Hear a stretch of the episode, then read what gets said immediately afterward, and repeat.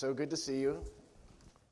And it's good for you to see me. I felt that in your non response. But today, we are uh, we're beginning a new series. First, I just want to say uh, if you're keeping track, this is my first sport coat wear Sunday. And it might be my last. I told Kevin I'd make sure there was one Sunday he wasn't the lone sport coat in the church. So I picked a cold Sunday, but it's good to see you guys today. We're starting a new sermon series called Becoming Like Jesus. This will be a theological series, Becoming Like Jesus. And what we're going to do for the next, right now, I have it planned for six weeks uh, to study the importance and the beauty and the means of sanctification. And our passage for today, if you want to go ahead and be there, is Romans 8 29 through 30.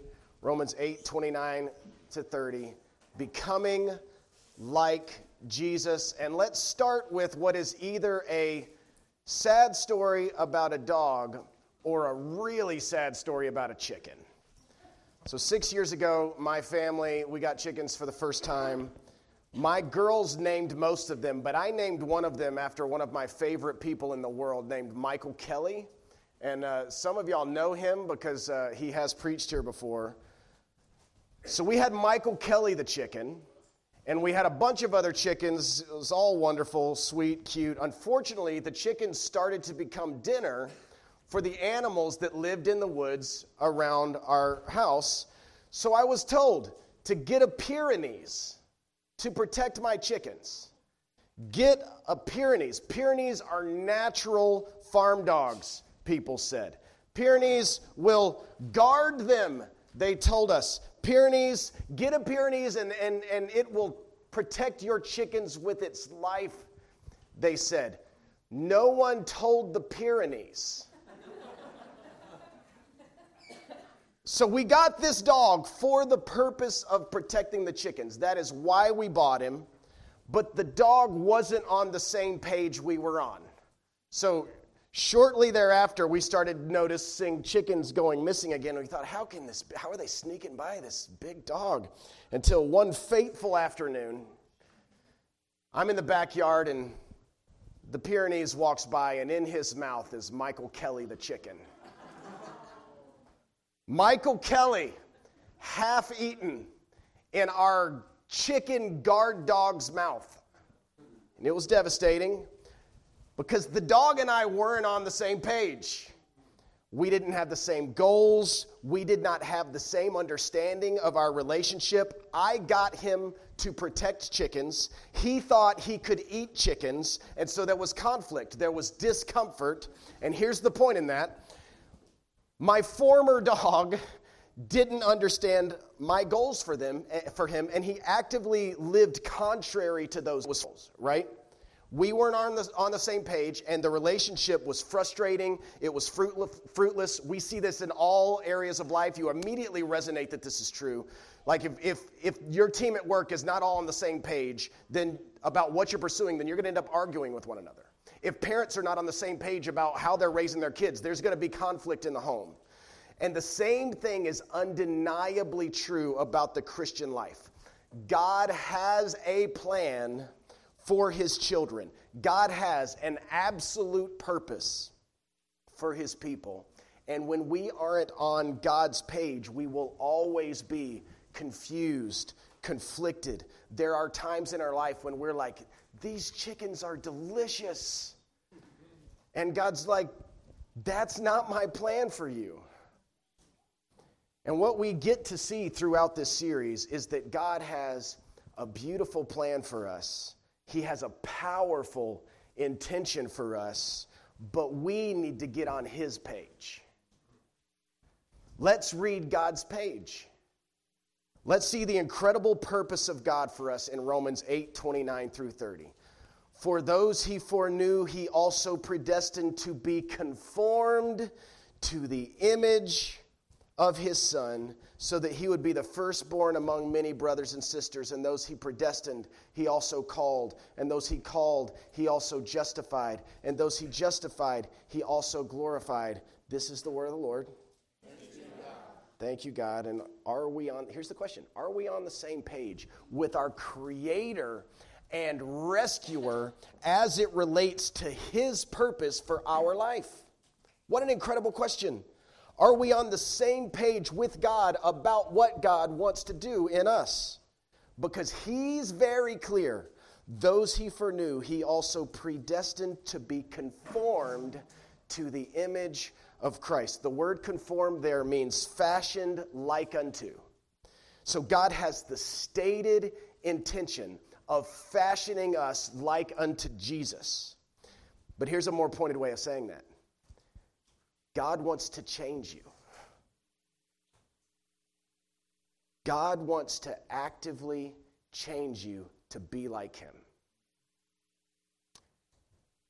And when we're on the same page with God, we see that as a wonderful, good thing. Because at the beginning of the Bible, remember, Genesis 1, verse 26, God said, Let us make mankind in our image in our likeness, made in the likeness of God. The very next verse says, So God created mankind in his own image. In the image of God, he created them. So God made us in his perfect state back at the beginning to be like him, to be like him in goodness, to be like him in holiness, to be like him in love and joy, and on and on. But then in Genesis chapter 3, most of you guys already know the story. We sinned against him, right? No thanks for your image, God.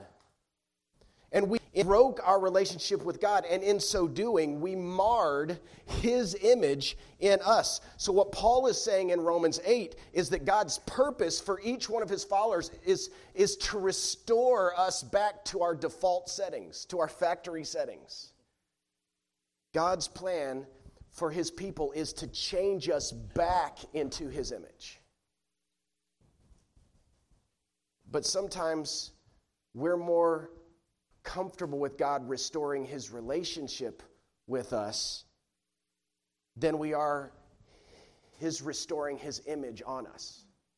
Like, we tend to be more comfortable with him saving us than with him changing us. Even though, even though changing us means restoring to us what we've lost. Like, the Christian life is, that's beautiful. But I, it's understandable why we don't always love it. Right now, I'm leading a, an online Bible study on Wednesday evenings with eight men in Orange County, California, where I used to live. And just this past Wednesday night, we were talking about double fisted faith, which is this concept from a Bible study we're walking through. Double fisted faith means, on the one hand, as a follower of Jesus, I believe God can do anything that I ask him to do. Anything. And on the other hand, I believe that even when he doesn't do what I think he should do, that he is loving and he is good and he is worthy. We talked about this in our Esther series. I believe God is all powerful, and I believe God is good even when he doesn't use his power in a way that I think he should use his power. And we're talking about this as a group, and one of the men in the group who's 63, and he would tell you he's a new believer, maybe not even, a new follower of Jesus. And he shared that he really struggles with that. He said, Guys, I, I don't like this. Like he was, was awesome. It was awesome. He said, I can't understand the fact that God can do anything he wants to do to keep me from pain, but sometimes he would choose to not do it.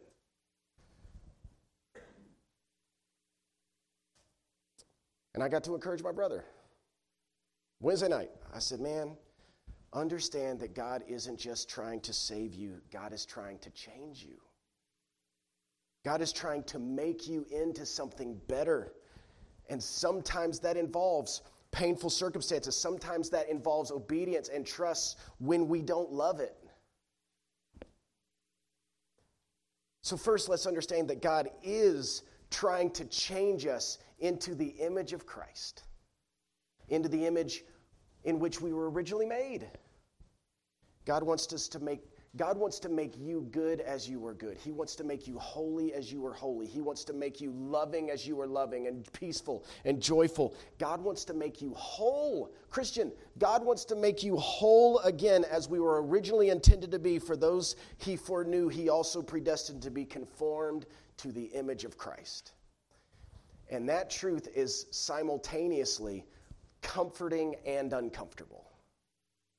This week I read a quote from a theologian named Paul David Tripp in the devotion book that I've been reading. I was like, oh, that's perfect for my sermon. He says, perhaps all good theology is meant to be both humbling and comforting at the same time. God did not intend the theology of the Bible to be an end in itself as if theological knowledge were the goal of grace. No, every part of the Bible's teaching is designed to be a means to an end, and that end is a radically transformed life. Another way of saying this is God's theology is not God's way of informing you, it's God's way of transforming you. God's goal isn't to just rescue you, He wants to change you. So, theology is comforting in that it tells us who God is, and when we learn who God is, we learn how amazing it is and how much He loves us. So much that He died for us. We're going to get to there in a minute. But theology is also humbling because we learn that God wants us to be super different than we are. His stated goal is to change you to be like Him. Are you on that page? Are you on the same page? Just a couple of days ago, my daughter Dewey found a cocoon outside of our house. I found a cocoon. We were all excited. And it's, I thought in that moment of God's stated plan for us. God does not want to leave us the same. Like, for sure, we are caterpillars that He has rescued from the fire. But he's not satisfied with that, and he doesn't want us to be satisfied with that either. He wants to metamorphose us into butterflies, and I did check that is the verb form of the word. God wants to metamorphose you. So to be on God's page, to be on God's page is to know know that he wants to transform you into something else. Into someone. That's what we're going to learn and that's what we're going to pursue together throughout this series. Let's read these verses a second time to see his plan. For those he foreknew, he also predestined to be conformed to the image of his Son, so that he would be the firstborn among many brothers and sisters. And those he predestined, he also called. And those he called, he also justified. And those he justified, he also glorified. So, this is the sequence of sanctification. Really beautiful. Sanctification simply means to be set apart, specifically to be set apart for Christlikeness. And in these verses, we see the entire uh, eternal timeline, so to speak, of sanctification. We see the plan God has to transform the people that He has made and loved. Those He foreknew, He predestined to be conformed to the image of God. So, first, He foreknew. So, we're going to walk through the timeline. Foreknew. This is so amazing. This means that in eternity past, God knew them into the image of Christ. That means He knew that He would rescue you and change you before you'd even lost His image in the first place. Isn't that incredible? But what did He foreknow? In a sense, it could mean that God knew intellectually who would have faith. In another sense, watch, it could mean God knew relationally who he was going to love in his family. Now, I would say that I called Rob Timms. I was like, this is, this is the right way to say it. This is Rob Timms approved. Rob, uh, Rob and I would say that all Christians believe these two things, even if we don't entirely understand it. Was God's foreknowledge a knowledge of faith? Was it a knowledge of his rescuing love? Yes! Yes, it was. God knew before you were ever born that you would have faith in Him because you would receive His love, and He predestined you. He predetermined that you would be part of His family. Just prior to these verses in Romans 8, in verse 15 of Romans 8, it says, For you did not receive a spirit of slavery to fall back into fear. Instead, you received a spirit of adoption, by whom we cry out, Abba, Father. God says Christians are adopted into his family. He becomes our Abba, Father. He foreknew that you would be his child and predetermined that you would be adopted. And therefore, number three, he called. And this, This is how we know that the foreknowledge of God is a relational foreknowledge in addition to an intellectual foreknowledge because the call is to be part of his family. What we're seeing here is that there is a difference between the call to come to Christ and the call to become like Christ. There's a general call to the entire world, right? Come to me. God is not willing that any should perish, but all should come to repentance. But there is also a decisive call specifically to those he brings into the family of God because he foreknew, those he foreknew, he predestined, those he predestined, he called, and those he called, he justified. He did it. We'll get to the call of justification in, the, in a second. It's my favorite part. But this call to the justified, we know it's not just a general call because God's plan is to call his children to himself, to call his family into his adoption. I got a little example of this this week. My wife and kids uh, my wife and kids, and my sister and her kids who are here today. Hi, guys. They're in the same homeschool co op. And earlier in the week, Scarlett sent a text to all the moms in the co op calling them to a park in Franklin, Tennessee on Thursday morning. A general call that all who are willing may come, right? But then she sent a specific text to my sister, and it was the family text.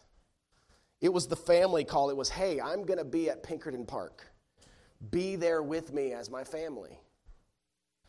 Not everyone who got the general call came, but everyone who got the family call arrived, right? This is the call of God to those he foreknew and predestined to be adopted into his family and thereby transformed into his image. And now we get to talk about the really good part. It's all really good. The really good part. Those he foreknew, he predestined. Though he predestined, he called. Those he called, he justified. And this is the part of the timeline that we talk about the most. You've heard me preach justification in one form or another literally every Sunday that we've been together. Because justification is where God changes our legal standing before him from guilty to not guilty.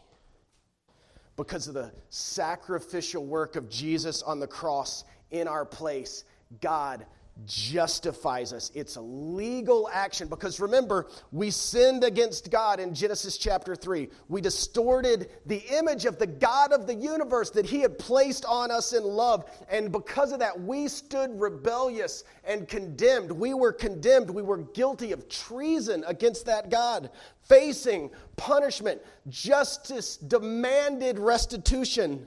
At the end of our service, we're going to take the bread and the cup together, and we're going to remember that Jesus' sacrificial work on our behalf on the cross led him to stand condemned in our place. That's what justification is driven by. He faced God's judgment in our place to justify those who trust in him. So, justification is where God legally changes our standing from enemy to family from death to life, from loss to found, from against him to in him, from not his to his.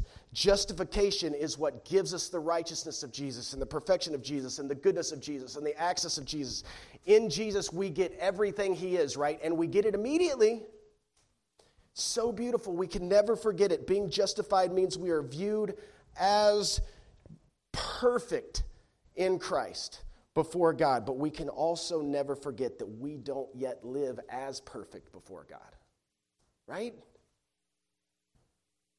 We are both positionally perfect and practically imperfect. This is the Christian life. We are legally righteous.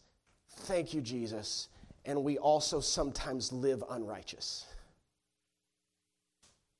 Therefore, God is committed to changing us and conforming us into the beautiful image of Christ. And the last step of that journey is glorification. Someday we will be in reality what we already are legally. Someday, whether it's us going to Jesus or Jesus returning to us, we will be functionally what we already are positionally. John 1, 1 John 1 3 says, We know that when he appears, we will be like him because we will see him as he is. That means there's a difference between Christ inness and Christ likeness. It's really important. We've got to get on God's page. We get to get on God's page. Here's another quote I read from Paul David Tripp in that same devotional that was clearly helpful. Justification deals with the guilt of sin, and final glorification deals with the ultimate defeat of sin, but the presence of and the power of sin that remains in between, this is where we live. Justification, I am in Christ. Glorification, someday sin will be dead. And right now there's a war every day. This is where we live. We live life in this sanctification season, this being conformed into the image of Christ. Must be addressed, or the work of grace will not be complete. And what this is, this means that we live in what so many theologians have called the already but not yet of the kingdom of heaven. Such a beautiful concept. As Christians, we are already positionally righteous forever, but not yet finally righteous. We know it, we feel it in our bones every day. We are already positionally pure forever, but not yet ultimately pure. I have sin in me. Already whole, but still being made whole. Already, but not yet. That's sanctification. The Christian life on earth is one of being and becoming. If we're going to be on the amazing same page as God, of being conformed into the image of Christ for which we were originally created and intended and satisfied, we must be on board not only with the being, but also with the becoming. And this is where sanctification comes in. A Bible commentator that I read this week said that it's interesting that the word sanctification is not mentioned anywhere in this really important two verses. Not, the word's not mentioned. He wrote, Why is sanctification not mentioned in this verse? It's probably left out deliberately because, listen, because sanctification is the one area in which human cooperation is essential. There is no appeal anywhere to be called or justified or glorified, but there are numerous appeals to cooperate with God in the realization of the life of holiness. So, sanctification, becoming like Jesus, is something God and we do together. That's what we're going to see together throughout this series.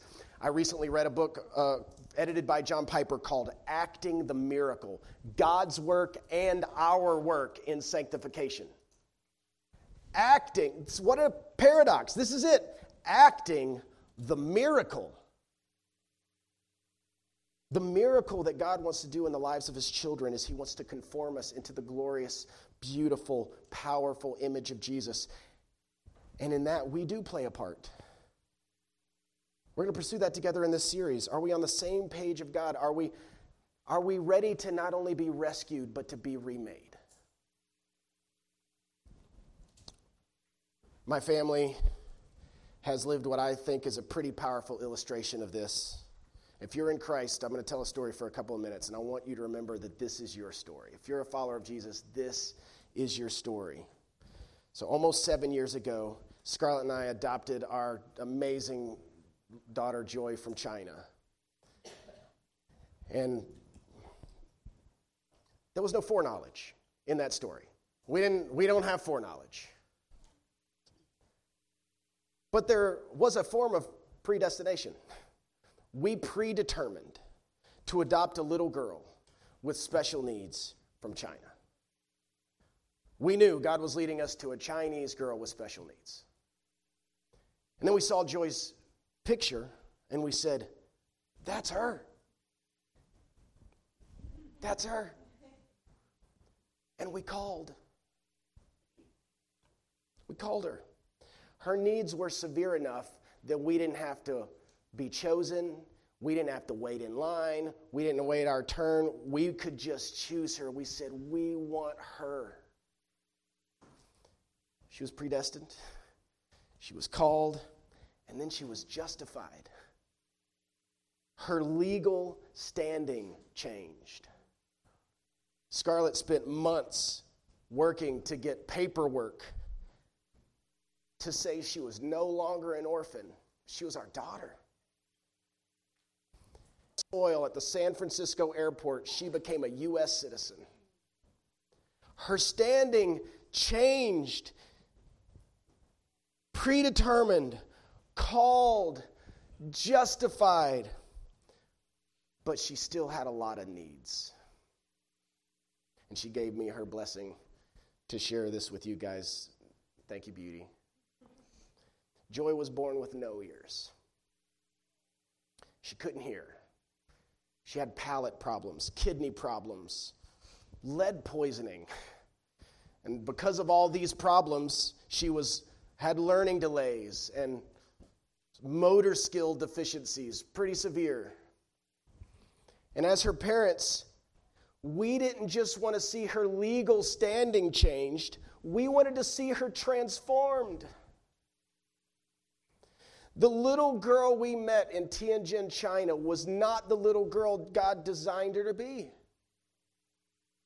There was brokenness. And because of that, she's had to be uncomfortable. She's not had the easiest life.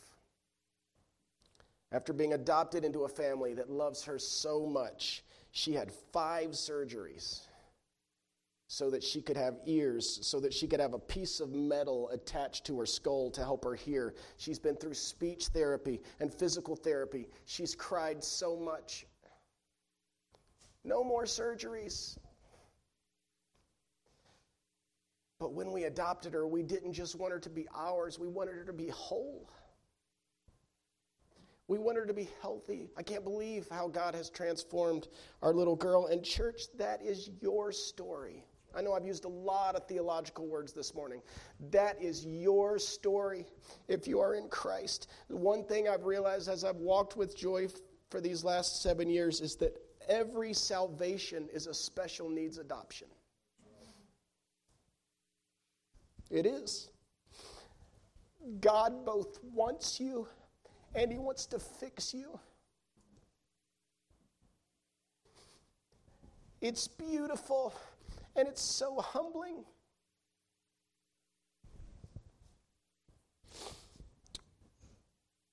When we come into God's family, we get to realize that we are positionally perfect forever and we're still broken little kids. But God is our good Father. We need surgery, we need therapy, we need help, we need growth, we need change, and our Father is willing. Those he foreknew, he predestined to be conformed into the image of Christ. He doesn't just want to adopt you, he wants to make you whole. But this means the Christian life is so beautiful and it's hard. Our position is set, justified. Word for a future event, glorified. It's as though we are already glorified in Christ, but in this short window of time on that timeline when we live as justified, but we're awaiting our eternal glory, God is changing us.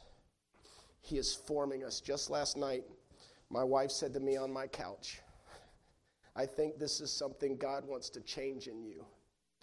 And it hurt my feelings. But it's also glorious because He will. I'm with you, Joy.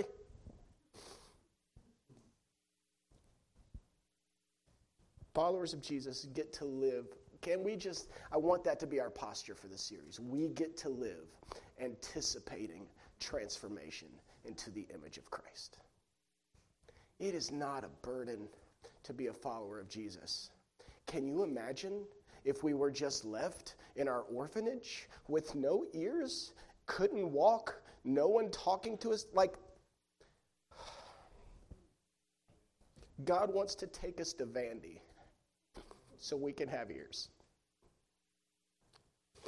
God wants us to partner with Him in being fashioned like unto Jesus. And I'm going to ask God to give us the grace, not just through these next six weeks, but through the rest of our lives, to be on the same page with Him.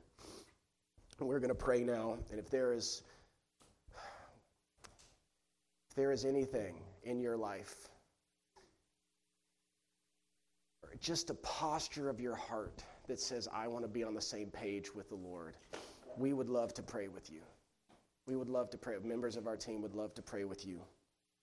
Come, come and let us pray with you. Let us be a people that pursues not just our position in Christ, but for Him to make us like Him. And Father, we thank you for Jesus. We thank you for His finished work of salvation. We thank you for His ongoing work of making us like Him. We, pr- God, I pray that we would be joyful, joyful participants in our sanctification. Man, we have to change. I don't think, God, you know, I've talked to you this week. I do not think about that enough. Thank you for wanting me to change. Thank you for making me in your image. Thank you for working to restore that image. And I pray that all of us would have that heart posture even as we go about this week. God, would you change us and make us new? Pray in the name of, of, of Jesus. Amen.